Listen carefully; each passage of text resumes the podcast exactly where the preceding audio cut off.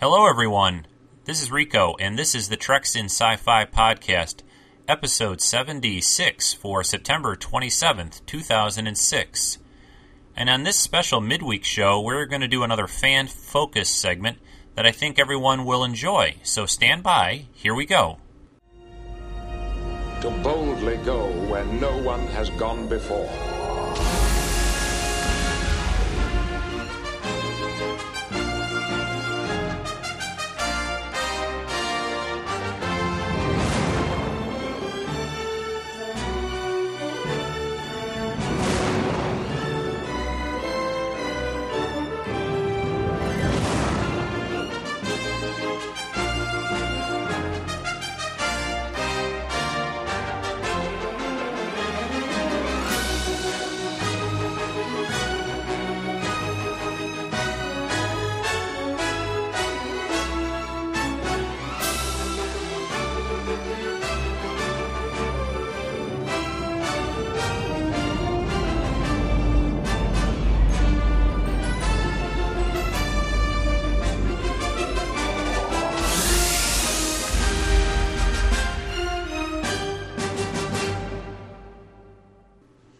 Everyone. This is your host, Rico, and I have on Skype with me today Amy Ulen, who has quite a vast uh, experience with Star Trek, and I thought it would be fun to talk to her. She's on the forums, uses the name Christabel on the Trek SF forums. How are you doing today, Amy?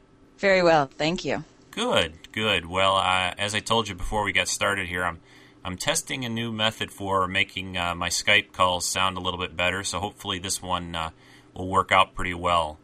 Uh, I really appreciate you taking the time to talk with us today. I know uh, out where you live, it's a little earlier. It's a weekend, and a lot of people like to uh, sleep in, so I, I appreciate that. Yes, you know, you you pulled me out of bed and away from the G4 Star Trek marathon. So Oh, are they really doing one of they're doing one of those again? I, I, yes, I don't really quite understand how, how all these stations seem to be showing Star Trek right now all of a sudden. I'm not really complaining about it, but it, it seems to be like everywhere. Have you noticed that too? I really have. Yeah, I which was. is great for fans. We love it. oh yeah, yeah. I mean, I, I was uh, I was out of town last week in Canada, and, and I swear I turned on two or three different stations, and there were different episodes. There was a Voyager show showing. There was, I think, a Deep Space Nine episode playing. I, I mean, it's all over the place. Anyway, uh, to uh, to go on. First off, the way I usually like to start these is just just Amy, tell us, uh, tell the people out there a little bit about yourself, your your background, uh, whatever you'd like, whether it's involving sci-fi and Star Trek or, or other things. You know, maybe your occupation a little bit. I, I know uh, that's pretty interesting. So go ahead. I am an English teacher, and I also teach video production. I used to be a theater teacher, and so one of my passions is acting, and I do that as much as I possibly can.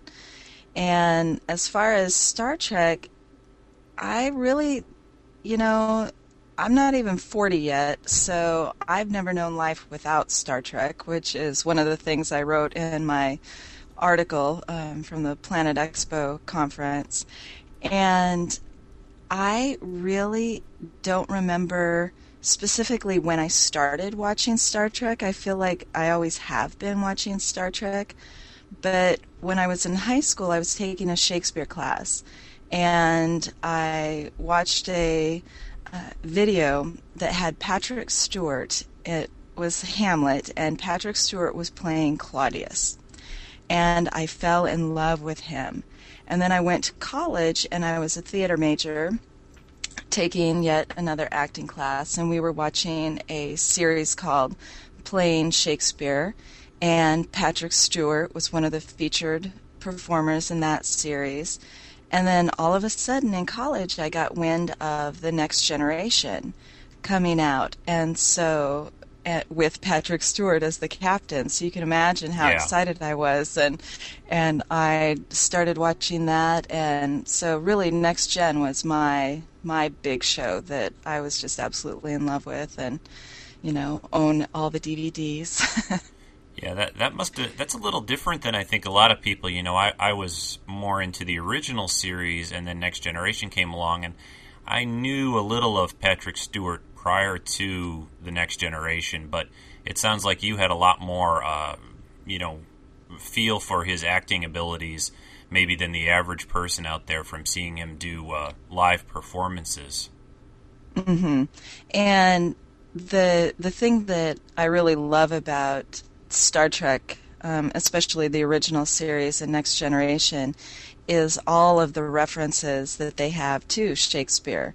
And on my website, Shakespeare High, I have an entire section on Shakespeare as seen in the Star Trek universe.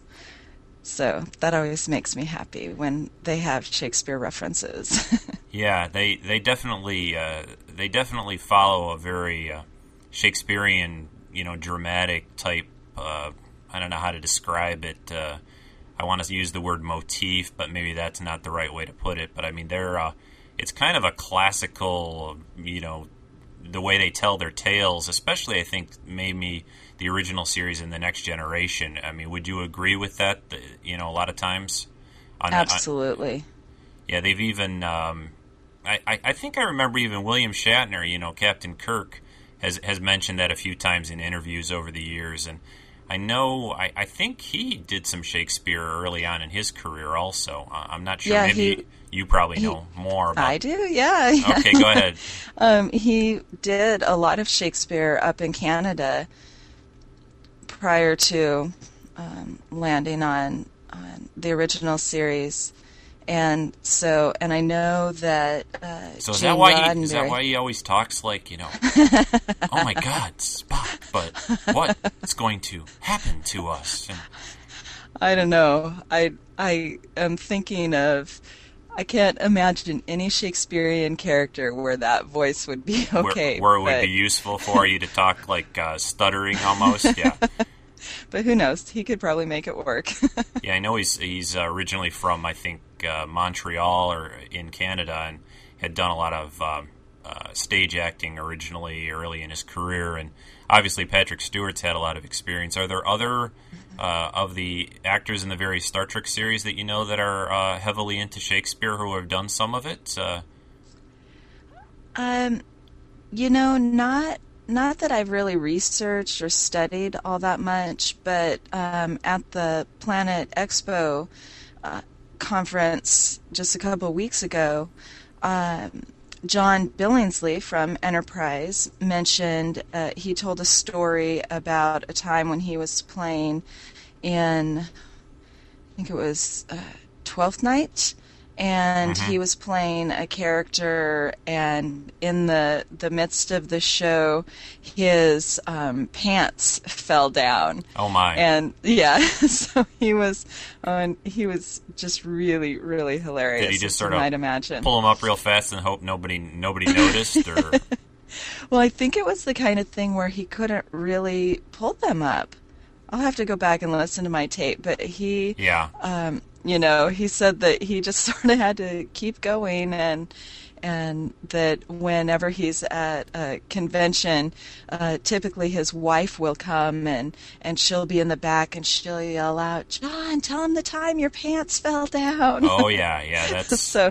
She, she likes telling that story, That's and what- then the other the other actor, um, J.G. Hertzler, who played uh, on a Klingon on Deep Space Nine. Martok, I think, yeah. Yes, he was telling uh, me about his Shakespearean experiences and that one of his all-time favorite characters to play was Shylock from The Merchant of Venice. Oh, okay. Yeah, so I have a feeling that a lot of them have experience in Shakespeare, but um, you know, again, I haven't done a lot of research about it. Yeah, some of the um, some of the actors I, that that covers it at least for me. I, I, was for some reason I was thinking maybe perhaps uh, John de Lancie, who played Q, uh, had had done quite a bit. Uh, I'm trying to recall from you know hearing them speak at different conventions over the years when they've mentioned that.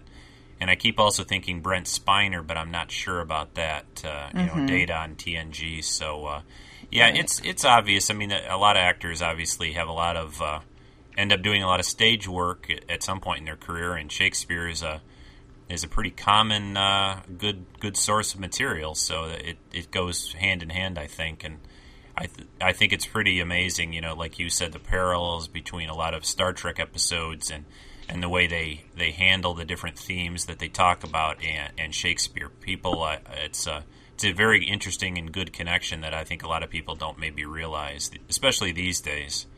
At least mm-hmm. my my kids are complaining about reading some of this stuff in school right now. They're like well, what has it been lately? It hasn't been Shakespeare. It's been like The Crucible and The Scarlet Letter and yeah, just stuff. They're uh, you know they they said why you know even I don't know. I just trying to get them to read some of these classics is a little tricky sometimes. I don't. You being a teacher, you probably run into that a lot. Oh, I, I absolutely. Guess.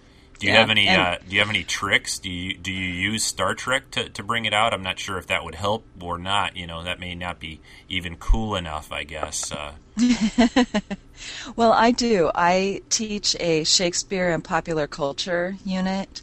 Okay. And so I've actually pulled um, clips from Star Trek, from Babylon Five and uh, even things like Gilligan's Island, and then music. There's a lot of rock music that has uh, mentioned Shakespeare's characters and themes. Right. And so, you know, I pull all that together and uh, talk about cultural literacy and the fact that, you know, if you have never been exposed to some of these classical works, that you're not going to pick it up when you see it in popular culture.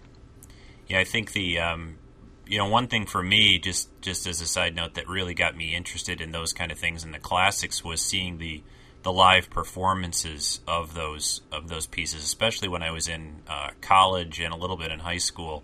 I thought that was a, a really good way to to get a feel for it. Sometimes it's very difficult to read it, but but to see it acted out was was a totally different experience and, and helped quite a bit. Do you get a chance to to do that with them? Did they get a chance to go see live performances much? Yes, we're really lucky that we live so close to Seattle because I take my students up there all the time and I try to get there. We're on the trimester system, and so we try to go to at least one play in Seattle per trimester. And it really is amazing how much that turns them on to wanting to learn more about Shakespeare or other classical authors. Yeah, that, that's that's a great way to do it. I think that that can really help, and it's you get the whole effect. You know, not just the words, but what the words mean, and and them obviously being acted out on stage. So, have you had a chance to see some of the people like uh, Patrick Stewart then do Shakespeare live? I, I know he does that quite a bit these days. He does. He is working with the Royal Shakespeare Company right now in their um, complete works series. So, over the whole year, they're um, performing all of Shakespeare's plays. And um, Patrick is in The Tempest and Antony and Cleopatra right now. And I think, I don't know if they're in London yet or not, but he is going to be touring that those productions in addition to um, the RSC Julius Caesar to Ann Arbor, Michigan in November. Yeah, in, in my in my neck of the woods, right? I, yes, I found out about yes. that. I think from you even that uh, you had posted it up, and uh, I, have it's I don't know if I'm going to be able to work out going right now. And next, uh, that, that, I think it's in October in Michigan is when it's coming. So I hope oh, uh, uh-huh. I hope I can do it, but it's I'm not sure yet. I've got a kind of uh, a, a, busy few weeks uh, in, in, the next month or so. But that's right, well, go ahead. Go ahead, Amy. I I don't know if you'd even be able to get tickets right now because they were in August I think, well, at least for the weekend that I'm coming, they they were sold out just nearly instantly, and so I'll be coming his final weekend in um, November, and the fan club. So I'll be seeing all three productions, and his fan club is having a meet and greet with him oh, the okay. morning of his final matinee. So I'm very excited about that.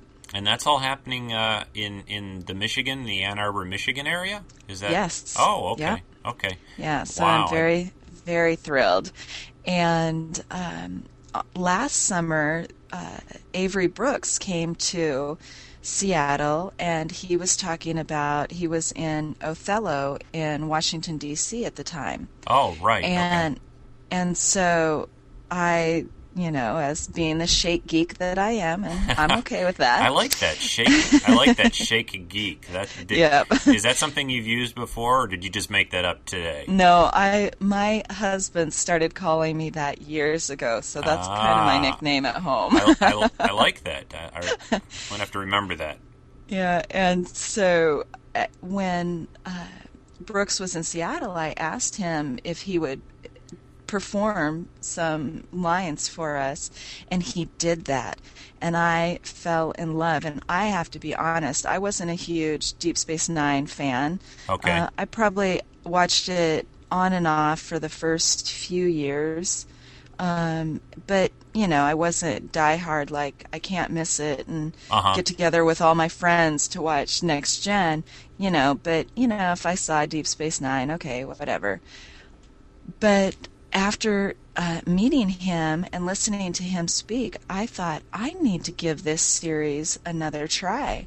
So the custodian at my school owns all of the Deep Space Nine DVDs, and I own all of the Next Gen Ah, I, DVDs. see, I see a little so we're trade-off going in the future. Yep.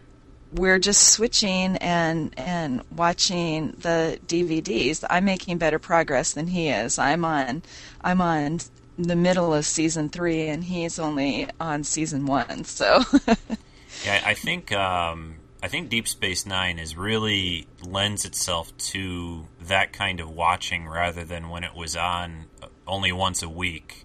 Just because I think it has such an ongoing overall uh, storyline, especially the last three or four seasons. So I think you'll uh, I think you'll enjoy it probably even more than people uh, when they first were able to watch it as it was being broadcast.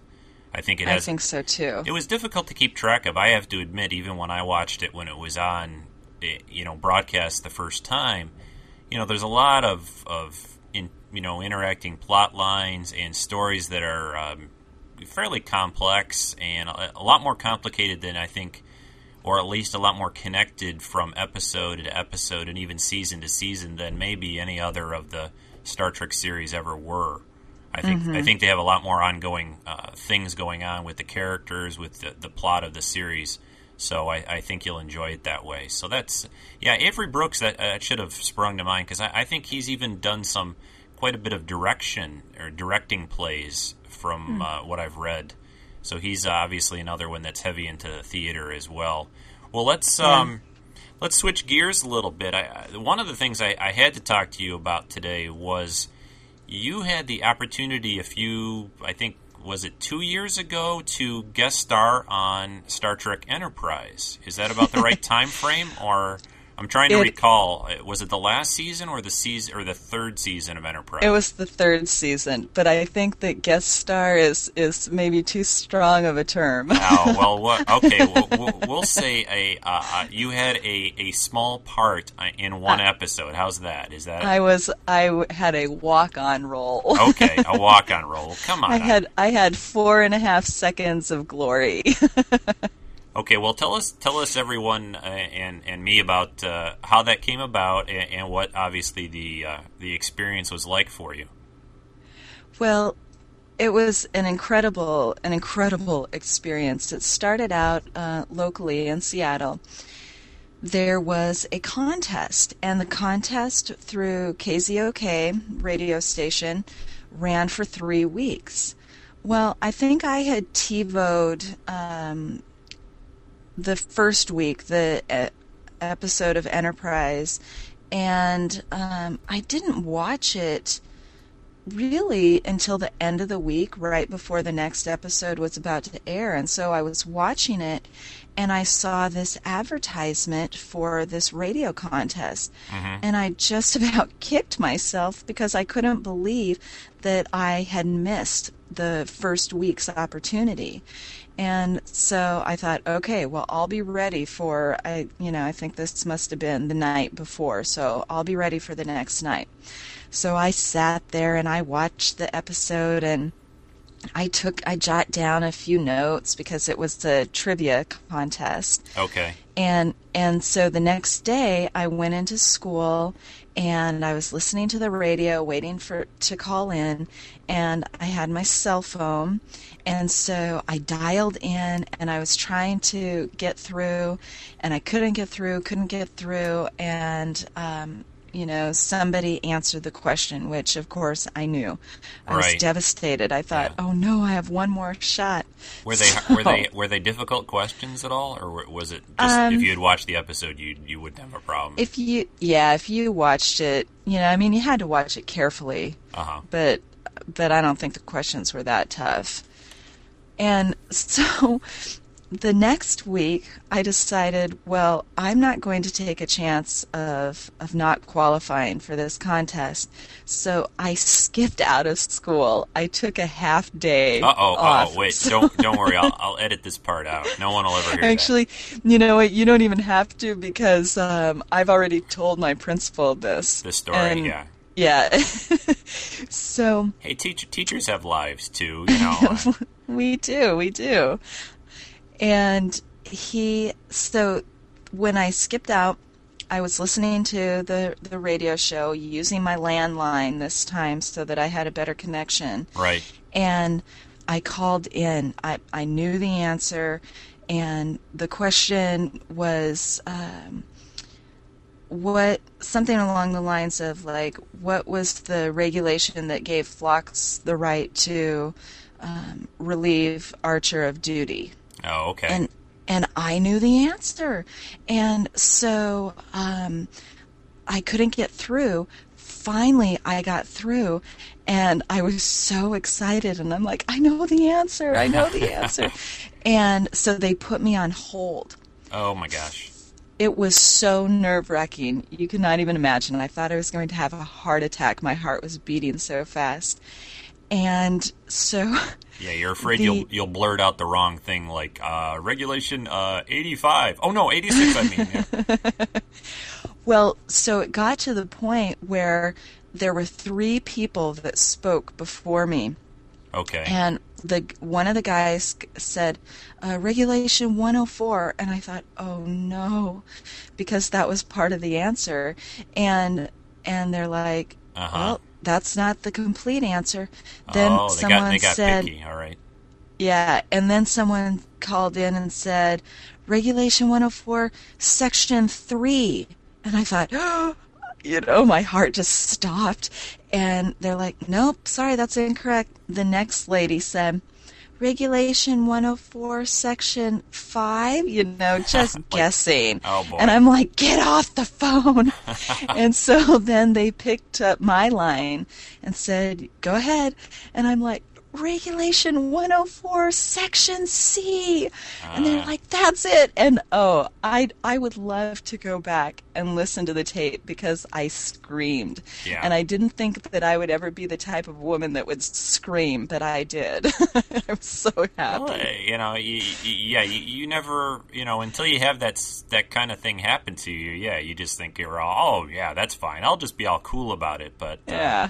I mean, this uh, you obviously tried really hard. So then, so they told you you you got the correct answer. Now, did that mean you were then in the running to be on this Yes. this walk on role? Okay, you weren't guaranteed of it. You were just in the sort of finalist group.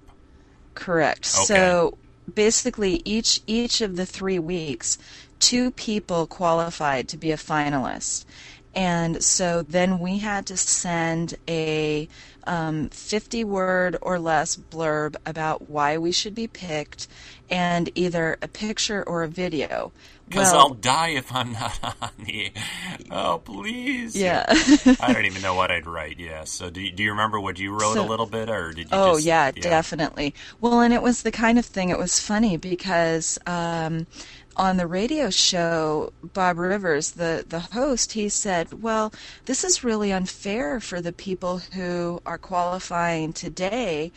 Because they didn't have as much time as the other people. Oh, right. To And- write your little blurb, right? Yeah, and to do a video and all of that. And so um, Spike O'Neill, he said, oh no, the people who are wanting this, they will already have had their video and their blurb done.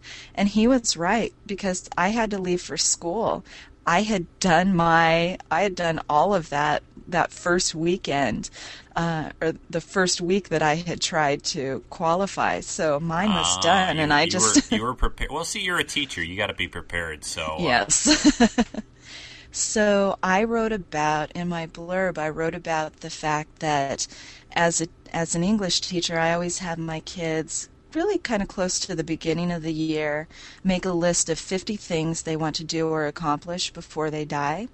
And the kids have a really hard time seeing that, you know, 'Cause they think seeing that- themselves in the future like that. Yeah, and they, they most of them tend to think they have all the time in the world, and you know, Mm-hmm. so so you, so they write that. So okay, go ahead. So I share my list with them, and on my list it was always appear have appear on an episode of Star Trek. That was one of the things on my list, Ah, and they thought that was crazy because there's no way that could happen. I'm a teacher. I don't live in Hollywood. How could that happen? Mm-hmm. And so in my blurb, I wrote, you know, you can help me show them that dreams do come true and that they Oh. can accomplish anything they set their minds to. well, my goodness, there's no way they could have resisted that kind of pitch. I, at least I Right, couldn't. well- And then on my on my photo and my my video, that's how I ended it. Resist vote uh, vote for Amy Ulen. Resistance is futile.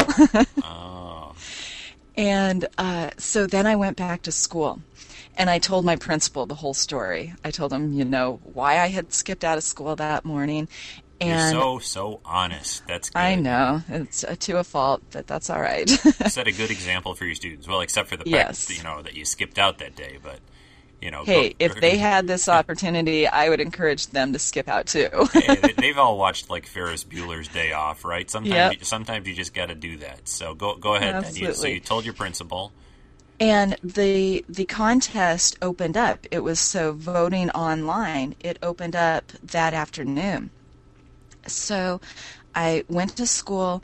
I told my principal what happened. I said, I know this is really, you know, out of line and not the best use of, of the school resources, but can we please make an announcement online so that all the kids will get on, or over the intercom, so all the kids will get online and vote?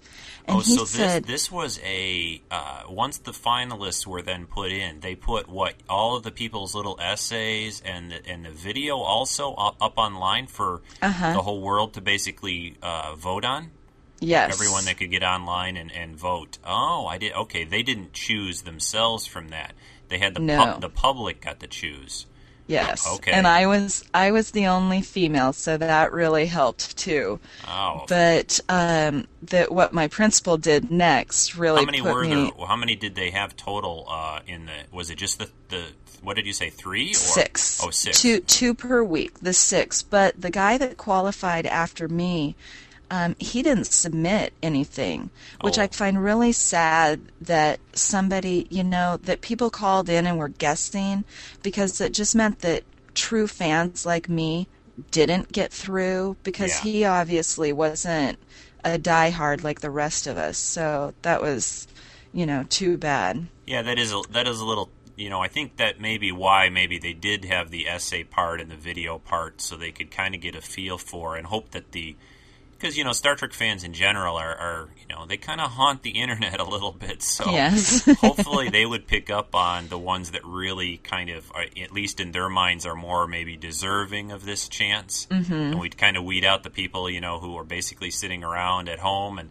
Hey, there's a radio contest. Let's call in and, and, and don't even know, you know, who Captain Kirk is compared to, uh, you know, Jean-Luc Picard or whatever. Right, absolutely. So then, you, so then you get the the whole school to vote for you. Yeah, so my principal, he was fantastic. He said, Oh, let me get on. And he's just a really funny guy anyway. So he got on the intercom and he told everybody about the contest and the website to go to. And so all of the teachers and the students in the building um, voted. Well, as many as as could possibly vote voted, and then a lot of them went home and voted and told their parents and um, family, and so instantly, you know, words started spreading around the internet because all these kids were text messaging and sending emails. And so the next morning, And you promised them all to get A's when they voted for you, right? The next morning we're sitting in class and so it's uh, i believe it was like my second period class. And this was the greatest like really one of the greatest teaching moments that i've ever had because these kids were just so giving of themselves. There was no expectation of extra credit or or anything. They just wanted to help me make this dream come true and so we're listening to the radio, and I'm up front, all nervous, and they're about ready to announce it. And I look up over my students, and there are 30 kids who are sitting in their desks making the Vulcan salute Oh, with their hands. Yeah. And I almost started crying. And then when the um, the radio announcers said she, they instantly knew it was me because I was the only she, and my class erupted and they just started screaming and shouting, and kids started running out of the room and down the hall. She won! She won! That's great. Yeah, that's just and- great. So it was very exciting. Yeah, that um, that's a great story, and you know, like you said, you were able to tie it in with with that. You know, you can accomplish these things, and and if you try, and you know, mm-hmm. you've got some people. You know, you got that. You showed them that people sort of help you and back you up on something. It's it's that's great. So. At how long at that point then after you found out you had won before you actually you know got to go to Enterprise you know take over the bridge kick Archer off and, and, and all that It was only about two weeks, I believe. Two weeks later. we were- okay. Yeah, two weeks until we were on our way to the studio. And then how was um they film obviously in the like L.A. area, right, and, and on Mm-hmm. the Paramount lot. So you are up in in the northwest, up in Seattle area. You Mm-hmm. you what did you fly down? I guess or Yeah, we did. And you know, this is the incredible thing about this contest is that they they paid for everything. They flew my husband down with me, and unfortunately, um, he wasn't allowed to go on the set visit with me, um, and which is really too bad because is he also a, a, a, a Trek fan or He he is, he is, and he's a huge sci-fi fan too. So Okay. he loves everything related to Uh, sci-fi. my- well, you know that I could I could understand his feelings, but at least you know you got a chance to do it. Uh, so then you were uh, you both went down and Right, and they put us up in a really nice hotel room, so my husband was able to work from the hotel room that day, and they provided us with a rental car, and so everything was taken care of.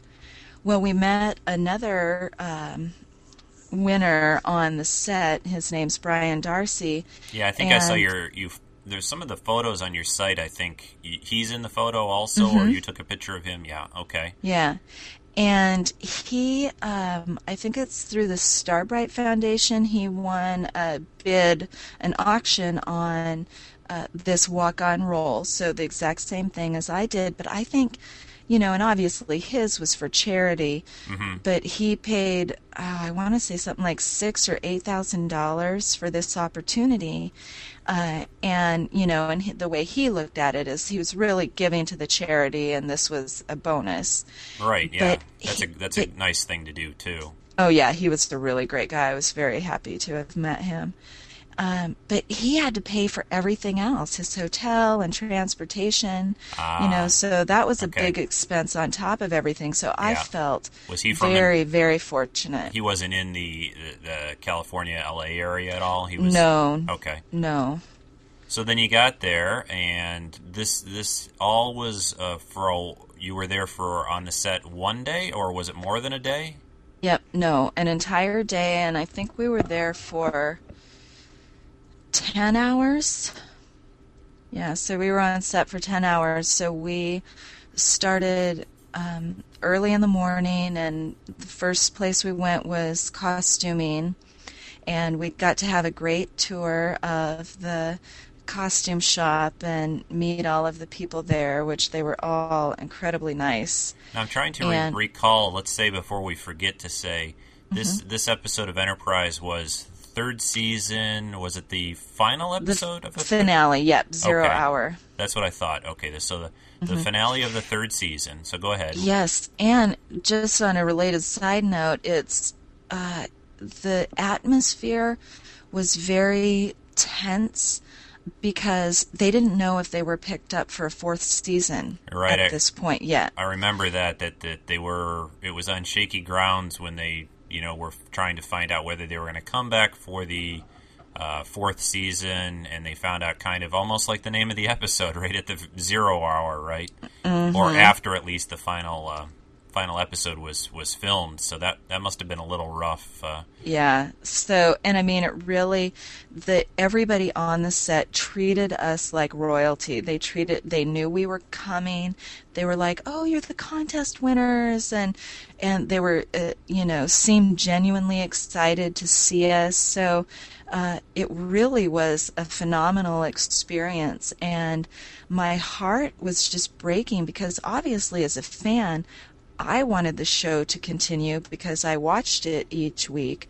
But after meeting all of the people that worked on it, I, my heart was breaking for them. I wanted the show to continue because these people were phenomenal. They deserved to have a good, steady job, and yeah. um, you know, I just didn't want them to be put in that position. And, And, you, you probably also get a chance to see what a lot of people don't always think about, and that's it's not just that main cast group that, that is you know has jobs due to this, and they're all a huge number. I'm sure you saw behind the scenes people, and you can see how long you know long hard hours they work, and they're really pouring their hearts into this thing, and and you just have it decided by you know these arbitrary ratings and and, and people in suits that don't really yeah they just don't get it sometimes and it's uh, yeah I agree that must have been uh, difficult but they treated you treated you like royalty and yes, you got to wear a little uh, enterprise jumpsuit I think right yes. how, how was Yes. that did they just sort of pull one off the rack and say here you look about a size whatever and put this on and uh, how did that come Yeah. about was that just it was the most mortifying experience that I have had was the costume fitting um, because I'm a real person. I'm not a Hollywood actor. right I like to eat food. and none of the female costumes would fit me because they, you know, hire all these petite, cute young things, and that was. I think me. the word I think the word you're looking for is that they're two dimensional. I think that's, that's what you're looking for. You know, if they're sideways, where where did where did T'Pol go? I don't know. Yeah. I don't know. Oh, she's right there. Wait, Turn around. yeah, turn around. Yeah. I Yeah, didn't even realize that the uh, that the little blue jumpsuits that they wore were were like you know male female. I guess the way they're cut a little bit, I would suppose. Yes. Yeah. Yeah, so they had to, uh, it was interesting, they had to pull a male um, uniform off the rack from first season. And it was kind of an interesting story behind that because when they bought their fabric and constructed the uniforms for first season, they didn't buy enough fabric for um, you know the next season. Extras, so right? yeah, so when they went back to get more fabric, they couldn't find it that matched the same dye lot. And so the the fabric from first season is uh, had much more of a purple tone um, as opposed to the next seasons, which were More much blue. more blue. Right, I, I've noticed that over, and if you see some episodes, they'll use, you know, maybe so with some extras in the episode, there is that difference of, of coloring purple, blue, and I always, Mm-hmm. I, I had heard about that story, and then I'd also thought that perhaps maybe just washing the things was was creating differences in color, but uh, Yeah, it could be. but go ahead. So they so they got one for you. Yeah, well, so but as far as the the fabric, so at second season when they started reconstructing these because there's a lot of time and effort that go into these and so each of those uniforms, I think they said some were um around $1200 with fabric and construction time.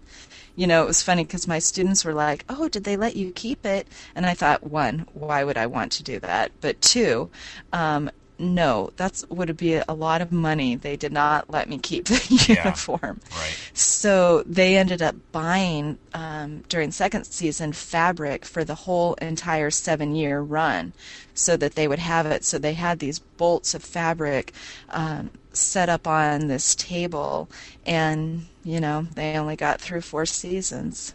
Yeah, I wonder if they're gonna if they've got bolts of fabric. I'll have to look through. You know, they're doing that Christie's uh, auction in New York, Mm-hmm. in, in about I guess it's just in two weeks now. I Mm-hmm. want. I- I'll have to look through. I picked up the catalogs for those. They've Oh, got, did you? They've got some amazing things. I'll have to see if they've got bolts of fabric that unused fabric from Enterprise on there, yeah, Yeah. for sale or not. They have some uh, pretty bizarre things. So, so you got in a costume, and then Mm-hmm. they were obviously finding. Uh, did they have this? I mean, they must have had it figured out what place and what scene you were going to be in. Were you in the scene in the same scene together with the the other guy that was there, the the other contest winner, or Mm-hmm. did you do you you were both in the same scene?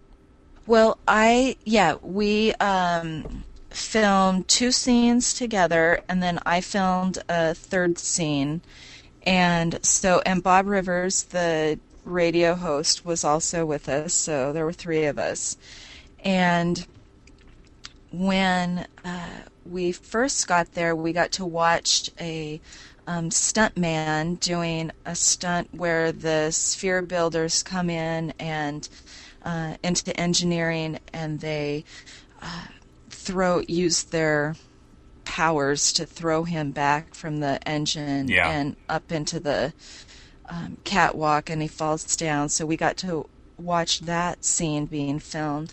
And then later in the day, when he falls down, I got to be in this scene, the kind of reaction scene. Okay. But I was cut out of that.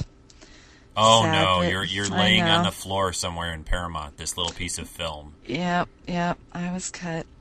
And then uh, we got to film the scene where Trip and T'Pol are walking along the uh, side of the engine and they come all the way around in front of it and they're having a conversation.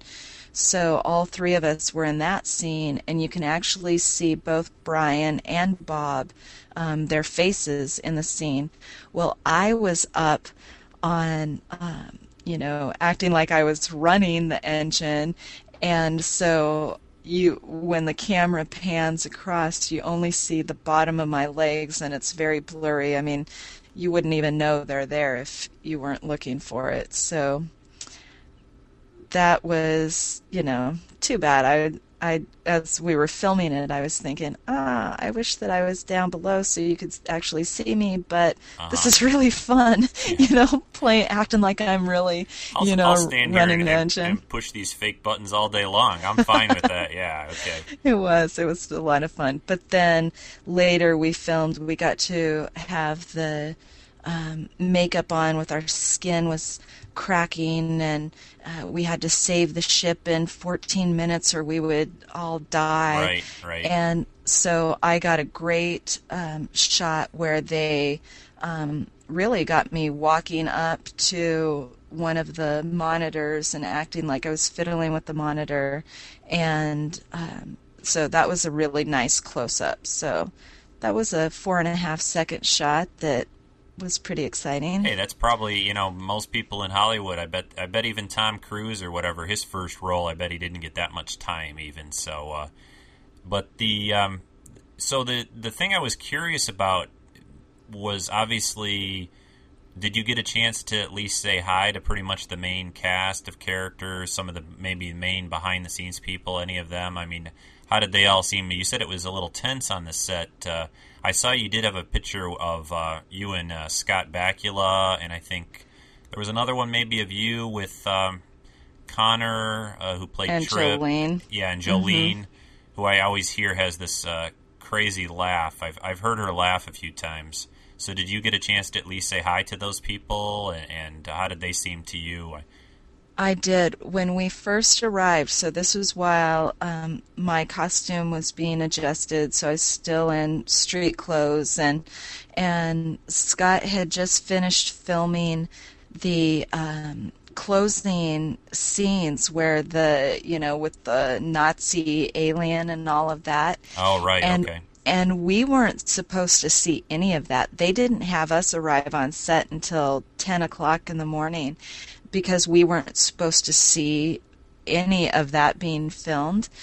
And so he comes out and he's got the makeup on, like he's been injured and all of that. But he was so funny. And he's like, Hey, are these my new recruits? Why aren't you in uniform yet? And, and so he stopped and was joking around with us and was just really cordial, very, very nice. Um, and then he had to go up and do some more makeup, and we went off to um, finish our costumes. And so then after we did makeup, um, I was told not to wear any street makeup to the set, so I didn't. You got to wear only Starfleet makeup, I think. Yeah, Right. yes. Well, I am uh, very pale. I have per- very pale complexion, and um, my eyelashes and, and eyebrows are so blonde they're practically white. Well, I'm the type of person that I need mascara on because I look very alien if I Oh, don't. well, that would have been all right, maybe. But, fit in. yeah. Well, so my makeup artist, she was like, no, we're supposed to go very natural. And so she slapped these, you know, crackly skin uh, pieces on me and did very little makeup and was like, okay. And I thought, ooh, I kind of looked at myself and I'm like, really? I said, can I at least have a little bit of mascara? And so she had to ask the um, uh, Michael, is it Westmoreland? Right. Michael Westmore, the makeup Westmore, yes. Yeah. Mhm. And so she had to ask him if it was okay, and he said yes. And so I kind of went down, and we were doing a, a set tour, and somebody came up and and pulled me aside and said, "We need you to go back up to makeup." And I was like, "Oh, okay." What they probably wanted to say is, "You look horrible. Get back up there." Um, and so they continued. Brian and Bob continued the tour, and I had to go back up to makeup. And so she actually put some makeup on me, and she's like, "Oh, I'm sorry. I didn't know they were going to feature you." And I thought, "Ooh, feature? That sounds really good." Yeah, so exactly. pretty excited about that. So she finished making me up. So she was And- making you up originally as more like you're just going to be in the background. It's not that critical. We'll just kind of slap these little things on your face, and there you go off your off on your way. So they, they decided, well, we're going to need maybe a little more close up of her. So hey, let's put some real makeup on. Yes. yeah, and then you I go- was so happy. Oh, how about some lines? Do I get some lines too? Like, Yeah, and so um, then when I went back downstairs from that, the tour was over, so I'd missed most of it, and um, but Scott Bakula was waiting because he was done for the day. And um, he was standing around talking with Bob and Brian, and uh, they turned when I came down, and he's like, "Oh, there she is," and he was like, "I was waiting to take a photo with you." and I thought, what an incredible man. I Yeah. mean, how generous is that? Because he was he was released, he was free to go, but he waited. So I will forever be grateful to him for that. And Yeah, I mean, he- I just he's, he's always seemed to me. I've I've heard him speak a few times uh, in interviews, and and everything I've always heard about him has always been completely positive. That people, especially people that were on Enterprise, have always said, you know, he was truly the the leader by example on, on the show. Mm-hmm. So it uh, it's great to hear that because I it goes along with everything I've always heard that that he really uh, really that show meant a lot to him, and he put everything he could into it. And so then I also got to meet Connor, who he was also very funny and nice, very friendly, stopped and talked to us. Um, Jolene wasn't so much. Uh, I think that she probably, when she's performing, sort of gets in a zone, and and so she didn't communicate with us much. Well, she was still being a Vulcan, you know. She can't, Um, Yeah. she can't be too friendly, you know. She's she's she's T'Pol. She's the Vulcan, so Exactly. Yeah, Con- but, Connor always Connor like- more than made up for it. yeah. Yeah. He's uh, I've seen I saw him at a convention a couple of years back. He seems like a real fun guy. He's um, Yeah. he he seems very much like his character was on the show. He seems very down to earth and just a good old boy, nice guy. So then you uh, so you got your scenes done and you got to see the uh, at least some of the sets and that. Did it? Uh, what were your impressions? I guess uh, of just seeing all of that, seeing things you had seen. Uh, using that word way too many times. seeing things uh, from a you know a, a natural you know your in person viewpoint versus things that you've seen on on television. Was it a was it just as interesting? Was it kind of a letdown at all? Did the sets seem a lot smaller than they look like on television, or what? What did you think? Well, as a theater artist, uh, two things. As a theater artist, one, I thought I was going to be far more starstruck than I was. Okay, And I think that a lot of that is a testament to how great they treated us. They treated us like we were a part of the team. And so it, it felt really very natural to me. Um, and I got a great compliment from um, one of the producers who was watching the our scene being filmed. We only had two takes. Um, and he turned to the director and the guy that was giving us our tour, and uh, he said about my close up that um, she's a natural. Which, and then he came up to me afterwards and said, That was very good, nice job. And he walked off, and um, one of the extras who's on there for a long time just sort of looked at me. You know, she gave me this look, and I thought, what? You know, did, what? you're She's taking her job. You're taking. Yeah, well, and that she said, she said that was a producer. What he just said to you was very, very nice. And she kind of gave me this tone like, you need to be impressed with the comment you just got. And I was Ah. like, oh, wow, okay, It's kind of like you. yeah, kind of, kind of, kind like the Pope coming up to you and saying, "Oh, you, you pray really well," you know, or something. Yeah. you should be impressed by that. Uh, right. yeah, that's uh, well, it's you know, obviously you have a, a good background in in what goes on in stage and that, and I, I there's Mm-hmm. you know, it served you well on on being on there and knowing kind of where to stand, being able to stand still, or and that, those kind Mm-hmm. of things. I'm sure were were very helpful, and it's it just sounds like just an an amazing experience. I uh, It was. And the sets, you had asked about the sets. Yes, like, right. did they look smaller? No, they were huge and they were solid. I mean, when I was up there, you, other than fall the fact, into the uh, engine or anything like that. Lean back on a railing and have you know slip into the warp core or anything. Yeah, no, would not have happened. When I was up running that engine, I mean, other than the fact that the buttons didn't really depress, Yeah. you know, I felt like I was literally running the engine. That's how solid these sets are. And they showed us the computer uh, room where they run all of the monitors and that they can change the graphics on the monitors depending Right. on what the scene is. Yeah. And but even looking at those monitors, I mean, it was truly believable. Um, and even with all the camera people in there and the sound guys and lighting guys, I felt like I was on a ship. That's how solidly constructed Yeah. these sets were. Yeah, I think the uh, I think the interesting thing about Enterprise and the sets uh, for that show compared to perhaps like TNG and some of the other Star Trek series is is they tried since it wasn't that far in the future, they tried to make them a little more believable looking, a little more uh, something that we would recognize. They use a lot. They used a lot of computer monitors that we'd be familiar with. That they could put anything up on the screen. You know, like you said, you saw the computer room. So I'm sure that ended or added uh, a lot to the the realistic nature of the way it looked to you, and and it helps a lot. You know, rather than just a bunch a bunch of displays with with flashy lights on them and and not really meaning a whole lot. So so that was um, so anything else that you want to say about that particular, you know, your whole experience there? It sounds like it was just probably something you'll remember forever, I'm sure.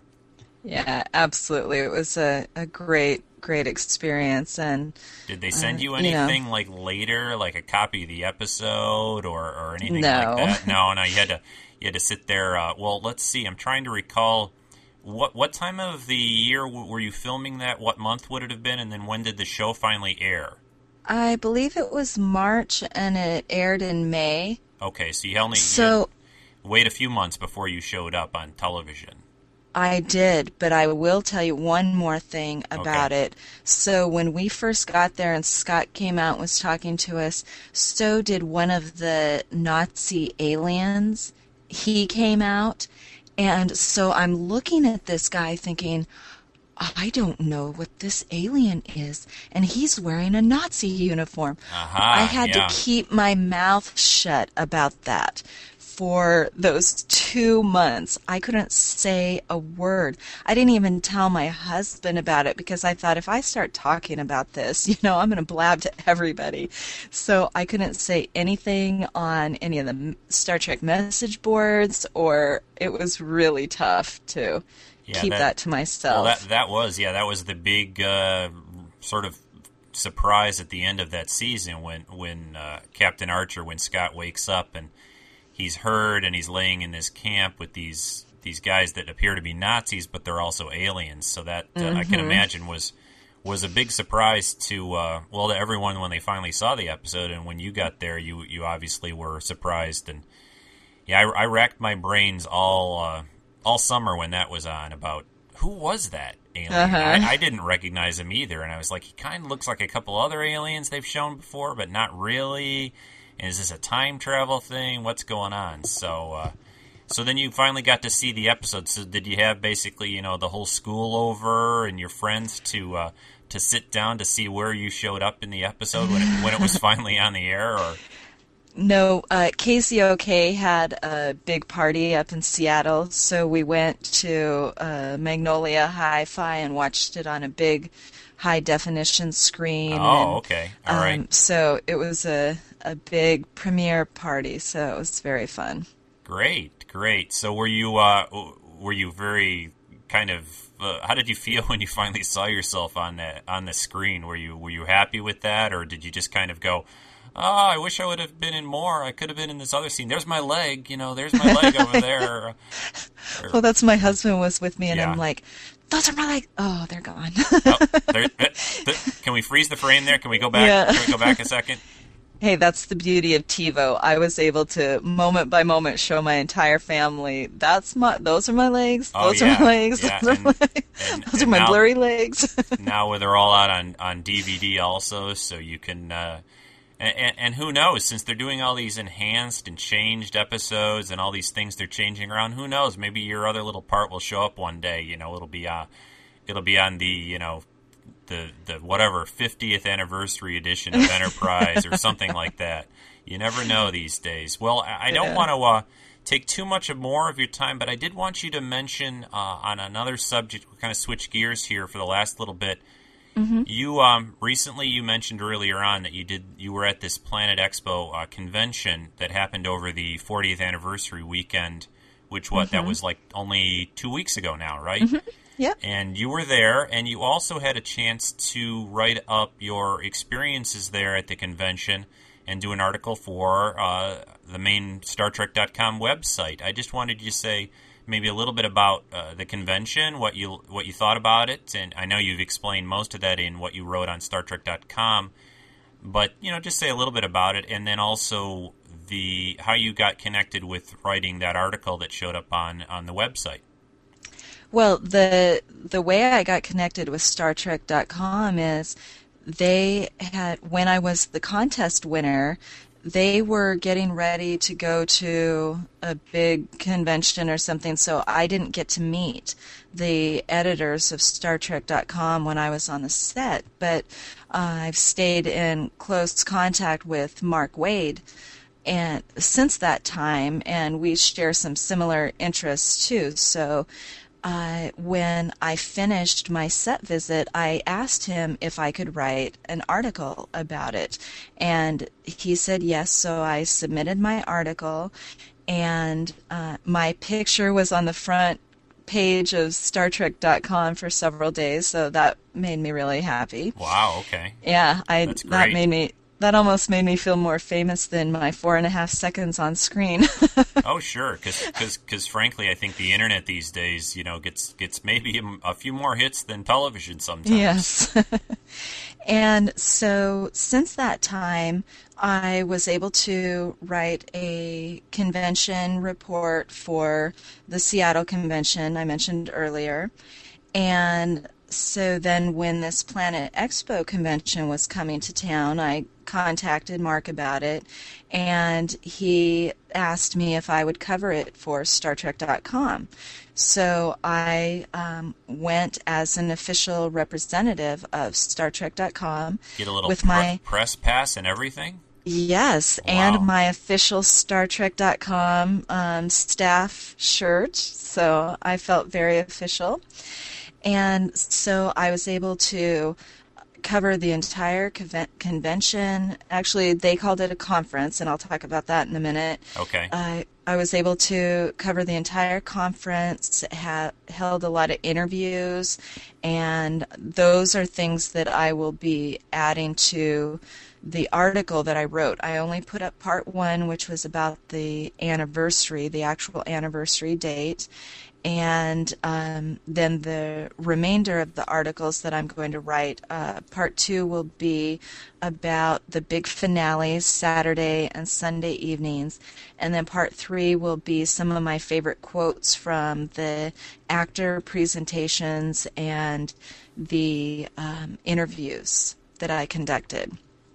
So those will be coming up over the next few weeks. So did you walk around like with a pencil in your ear and, and like a, a steno pad and take a lot of notes or, or recordings? Are you or are yeah. you just sort of photographic or, or whatever? I always wondered about that when people go to these. What do they use these days? Do they do a lot of digital audio recording or or do you just write a lot of things down as you're there?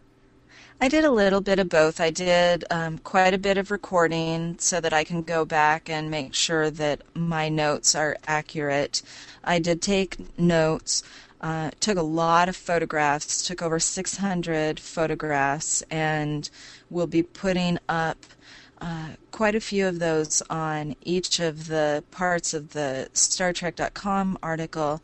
And whatever else I don't put up there, I'm going to go back to the Planet Xpo blog and put up some more photos there. Well, that's uh, yeah, that that's that's great. I mean, there you know with it's it's always neat to see a lot of those photos because you get to see a lot of the actors and and other people, uh, you know, out of obviously their costumes and makeup and Mm-hmm. you know in a lot more natural setting. You you know sometimes a lot of them are are more than willing. I've had a few chances too where. You know, you get to take your picture with them. I saw you had had one photo up with you with a whole group of people. I think it was the cast of the uh, the movie that Tim Russ, that Tuvok is uh, is directing of Gods and Men. I, I think that was basically the cast. That you got a photo with all of them in the cast, which they Mm-hmm. have people from just about every uh, Star Trek uh, series. Some from the original series, uh, all the way up through um, through Enterprise. I, where there there were some people there. Well, the guy that played uh, the other Vulcan. What's his name again? Gary Graham, right? Gary Graham, yes. Yeah. And uh, Yep. how, now that picture that I saw of, of you with all of that group, were they doing a lot of photos like that, or was that sort of? Uh, uh, I mean, where they just sort of got a line of people and everyone walked in, sat down, and got a shot, and the next Mm-hmm. person came along, or It was, yeah, that was um, how it was, but it, those were very limited number of photos because they were a special photo for the people in the VIP seats, so the people who spent a lot Okay, of money to okay. come to this and support this conference. And so I was, you know, I had done a lot of volunteer work, um, putting together the blog and all the um, copy on the website for Planet Xpo. And so this was as like a thank you for doing all that. They Well, let me sit down and, and have this photograph. Yeah, that's that's great. I, I do have to mention uh, the blog that you were running for this whole thing. Uh, I've I've read several uh, of the stories in there. Why don't you just talk briefly about about what that's all about, and then we'll get back to the, the convention itself. It, it's basically a series. Of what I what I saw uh, basically are a lot of different people, actors, uh, fans, uh, people bes- behind the scenes. I think of talking about Star Trek and, and different experiences that they've had with it. Uh, that uh, is that something that you uh, put together on your own, or was it the convention wanted that uh, to go along with it? How did that Yes, come the- about? It was part of the the conference and um, Sky Conway, who is the uh, producer of the conference and producer of the movie of Gods and Men, this was part of what he wanted to help promote the uh, conference, and so they asked me if I would do the copy editing. Well, it ended up being much more involved than simply editing other people's writing. I had to go out and seek submissions Right, and right. we did a 40 day countdown with 40 blog entries to the 40th anniversary. So there are 40 blogs up there, and there are uh, blogs from authors who sent me chapters, like complete chapters from some of their books, uh, scientists. Yeah, I saw Arthur uh, Arthur C. Clarke wrote something. Yes. Yeah, yes. that, that was very nice, very impressive. I, I know he's had some connections to Trek over the years, and I'm a big fan of his. I, I really like his writing. There, you had a lot of different nice. What I really liked about it, as I was looking through it, was the was just the variety. You know, it's a lot of times with with media coverage, I think, and, and Star Trek and, and, just other things, it becomes kind of one sided. You only hear from the actors, or you only hear from the director or the writers.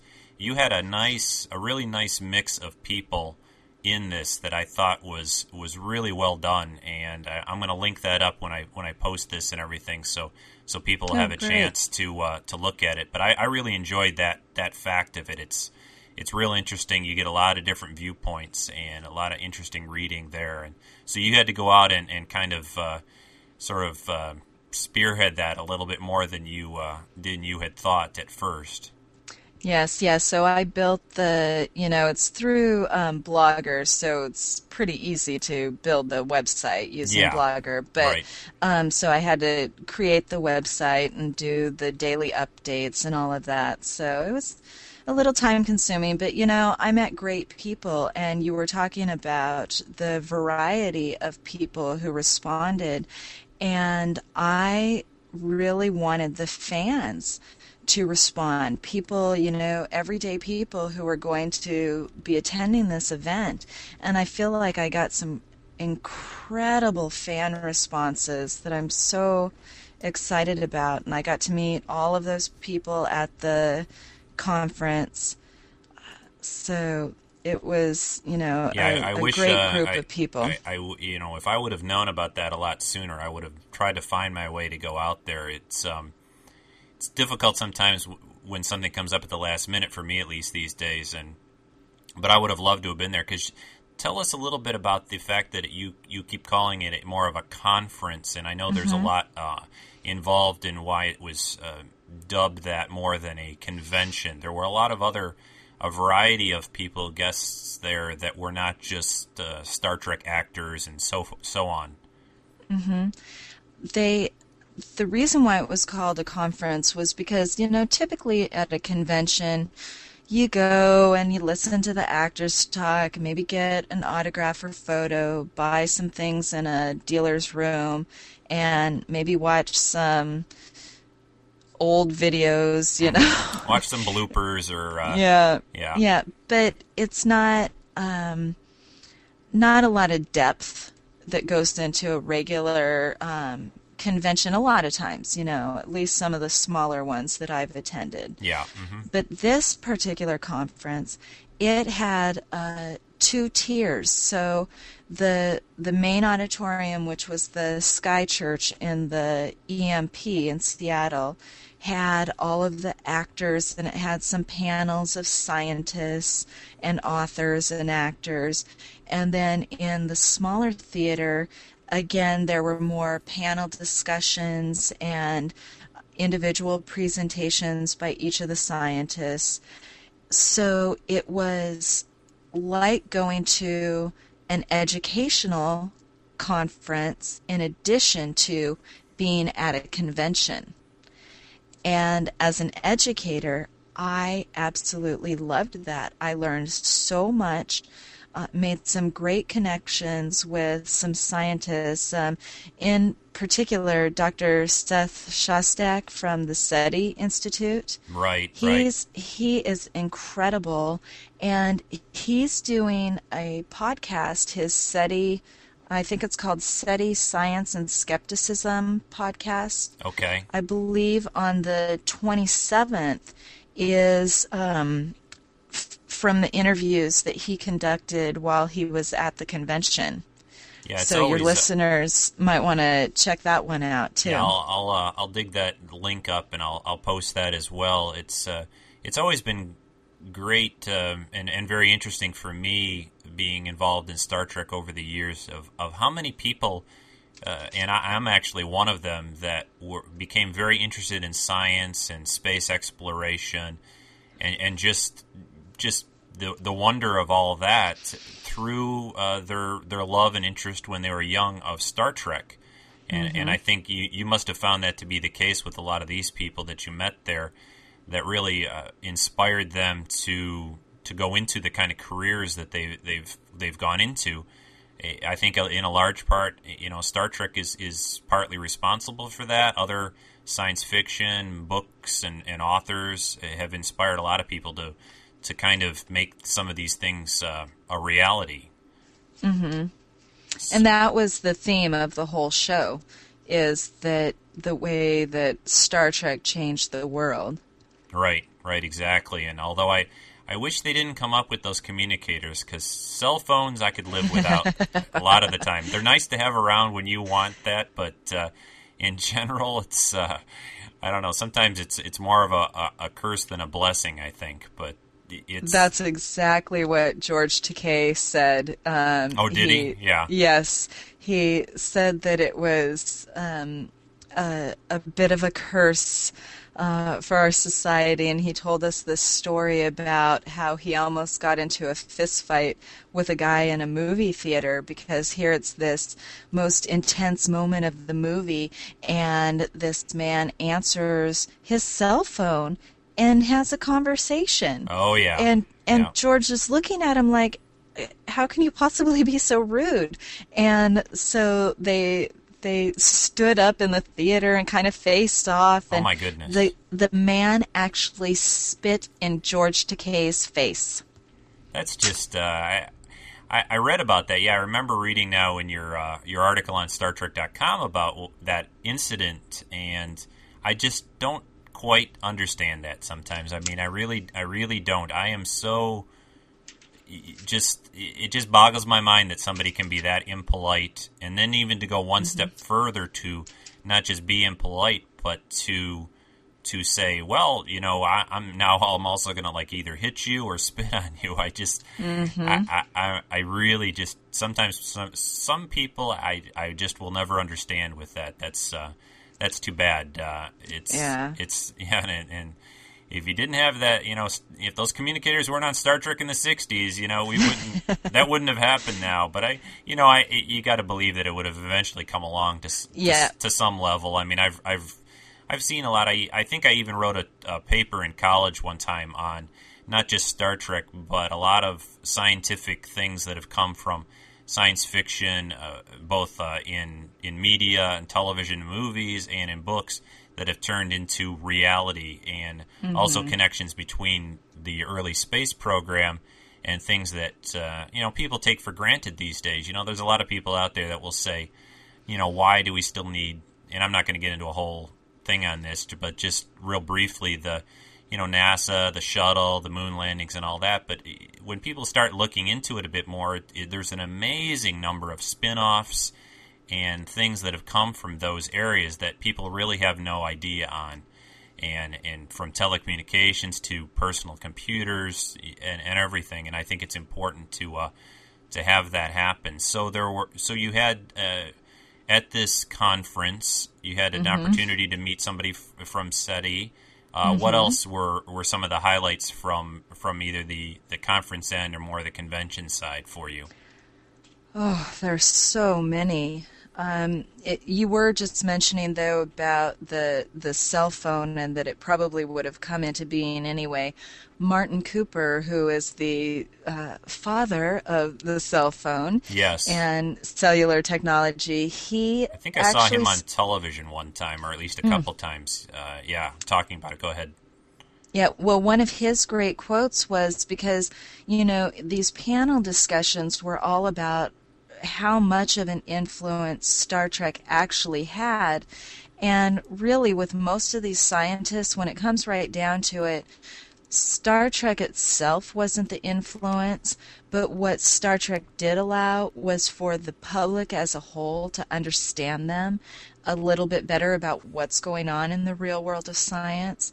And Martin Cooper said something along the lines of when he was young, the concept of being a dreamer was very negative. And because of Star Trek now it's encouraged. And that was the true influence and legacy of Star Trek. And so I thought that that was a very poignant statement. And then on Saturday he was actually uh, one of the first recipients of the Star Trek Legacy award, and I'll be writing more about that in the the next segment or um, installment of my StarTrek.com article. Yeah, that's uh, that that's a great point. I, I, you know I've thought about that a few times over the years, and yeah, for my own personal uh, side of it, it's it's definitely true. I think there there there's a lot to be said in in these days, especially you know what what's always been said about Star Trek is the fact that it came along at the era and the time that it did when there were things, especially in the country, that were not, eh, you know, it wasn't in the best of times. And mm-hmm. I, I, think there was definitely a shift at that time to, to, make people sort of strive and to be better than maybe they might have been before and hopefully to, to try to work together and you know imagine these things and imagine you know new ideas and, and try to be um, a little bit more understanding of maybe other people, other cultures, and and, and mm-hmm. all of mm-hmm. that. I think were some of the big influences. Not just uh, oh now I can I can talk on my cell phone and drive at the same time. You know that, that's uh, you know that's okay too maybe sometimes, but I, I think it a lot of it more has to do with just that, just the uh, the shift in attitudes and ideas that, that it's brought about. Um, mm-hmm. It's uh, it's really um, it, it, gets into people's heads and in people's culture uh, to more more even the people that aren't necessarily a fan. I think there are influences out there that you may not sit down and watch an episode every week when it's when it's been on or a rerun of it or, or pop a DVD in, but there is uh, there's just sort of this. Uh, it's hard for me to to describe, but there there's an influence there with just not just Star Trek, but I think science fiction in general, a positive influence that uh, maybe was not there prior to uh, to Trek. I think you know a lot mm-hmm. of times science fiction before that was either so far out in the future you really couldn't get a handle on it. You know, I can remember reading some some early Isaac Asimov books and things, and they were great. They're great books and great novels, but the connection to to you know our current culture is is just not really there. It, it's it's fun to read, but it, it's not. There's no real connection that you can hold on to. And then you know previous shows and movies in the 50s for science fiction was all about you know the bombs dropping and creating giant Mm-hmm. ants or, or things like you know it's just the, it's the more positive hopeful future Yes. that I think everyone always talks about with Trek that that I uh, that I really have always responded to and it, and it sounds like you as well. Anything um, I know you're going to be writing a lot more of this up and posting it at StarTrek.com, so we don't Mm-hmm. Yep. have to have to cover it all because people can obviously go there and read about it. Was there anything? We'll just kind of kind of wrap things up. I know I've taken a lot more time, but it's been uh, it's been very interesting and and uh, I'll use the word fascinating to uh, to talk to you about all of this. I mean, it's it's always great to hear from another person and, and a little bit of a different perspective with your background in teaching and, and Star Trek together. I I think that's really great. To, and and the Shakespeare connection and, and, and how you've been able to sort of tie everything together uh, is is just um, well, it's really it's really cool. Is, is about the, the only word I can use right now. Yeah. So was there was there anything you wanted to kind of finish off with, or uh, why don't you give at least the information, and I'll I'll also post it, but your you know your website and and that information again. Oh, sure. It's the. can I remember the URL? The the blog is at startrek40.blogspot.com. Okay. And then the articles, if you watch the front page or the news items at StarTrek.com for the remainder of the articles, and I don't, I don't know when those will come up because the other two sections aren't even finished yet. Okay. So All right. um, I'll also be, if anybody's interested in Shakespeare, they could go to Shakespeare High. That's H I G H dot com Okay. and then the I'll also be next weekend. I'm I leave on Thursday to go down to LA for the uh, final weekend shoot of of Gods and Men. And so hopefully I'll be writing something up about that experience as well. Well, that should be great. Was that a uh, something that you're covering also for Star StarTrek.com to go visit the uh, the final shooting times of of that uh, film that Tim Russ, who played Tuvok on Voyager, is doing with uh, cast members from the various series? How did that connection, or how did you get that chance to go down? Well, this is because of all the volunteer work that I did for Sky Conway. He invited me down to come to the shoot, and the goal was to cover it for Star StarTrek.com, and I'll be there the whole weekend. But Mark Wade from Star StarTrek.com will be there on Saturday as well, covering the story, which is good because on Saturday I get to be an extra. Oh, well, you're you know you're like a, a pro now, right? Are you a pro extra because you've had experience and all? And uh, well, that's uh, that's great, uh, Amy. I, I I think that'll be a, a great time. That's when did you say that you're doing that next weekend? Next weekend, yes. Oh, okay. All right. Well, I caught you on, on the right weekend then, I guess, to, to Yes, talk to you you. did. And, uh, I have to. Uh, it's you know I, I've learned over the years of my of my not so many years that you got to always sometimes you've got to strike and and when the opportunity knocks, you know all those catchphrases are uh, they become more and more true as time goes on. I've noticed. Mm-hmm. So.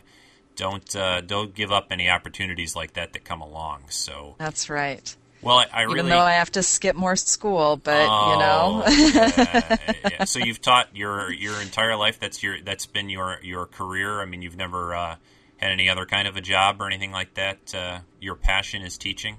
yep, I've always been a teacher. Well, that's great. I I, uh, I really admire that. My my wife's a teacher. I taught for a short time, a long time ago, in Mm-hmm. a galaxy far. oh, wait a minute, wrong podcast. Um, but uh, I, I, my hat's always off to teachers because I, I think they are the, uh, well, it, it's it's cliche, but they they are guiding the future of uh, of what what kids uh, will become in in you know in the next years, and they've got to take care of us when we're old and stuff. So, uh, you know, I just uh, we got to make sure they turn out all right. But That's uh, right. It's it's a difficult and a hard job, I know. So I I, I definitely uh, hats off on that. So. Well, hang on, the, hang on the uh, the Skype line here for a second. I'm just go- I'm just going to wrap this up and, in closing. I just want to thank uh, Amy for taking uh, all this time out this morning and this early this afternoon to to talk with me and the people at uh, my podcast Treks in Sci-Fi. I almost couldn't remember what the heck I podcast about every week. That was weird. So thanks a lot, Amy. Uh, I really appreciate your time. But hang on the line. Okay, thank you.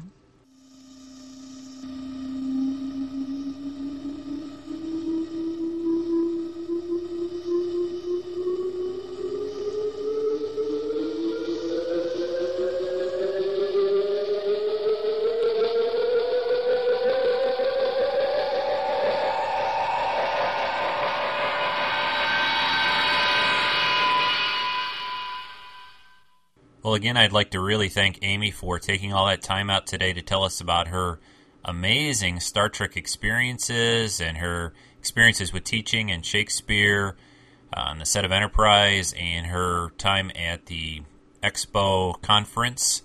I really want to, uh, again, thank her for all that. That was great, uh, and I am sure everyone who listens to Treks in Sci Fi will enjoy uh, hearing about your experiences, Amy and I will definitely be talking to you again sometime in the near future. So that's about it for this cast, everyone. This is Rico for Treks and Sci Fi, signing off for this time. Thanks, everyone. Bye bye.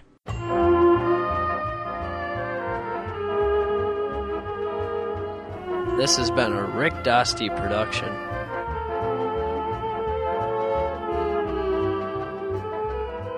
This podcast, copyright 2006, all rights reserved.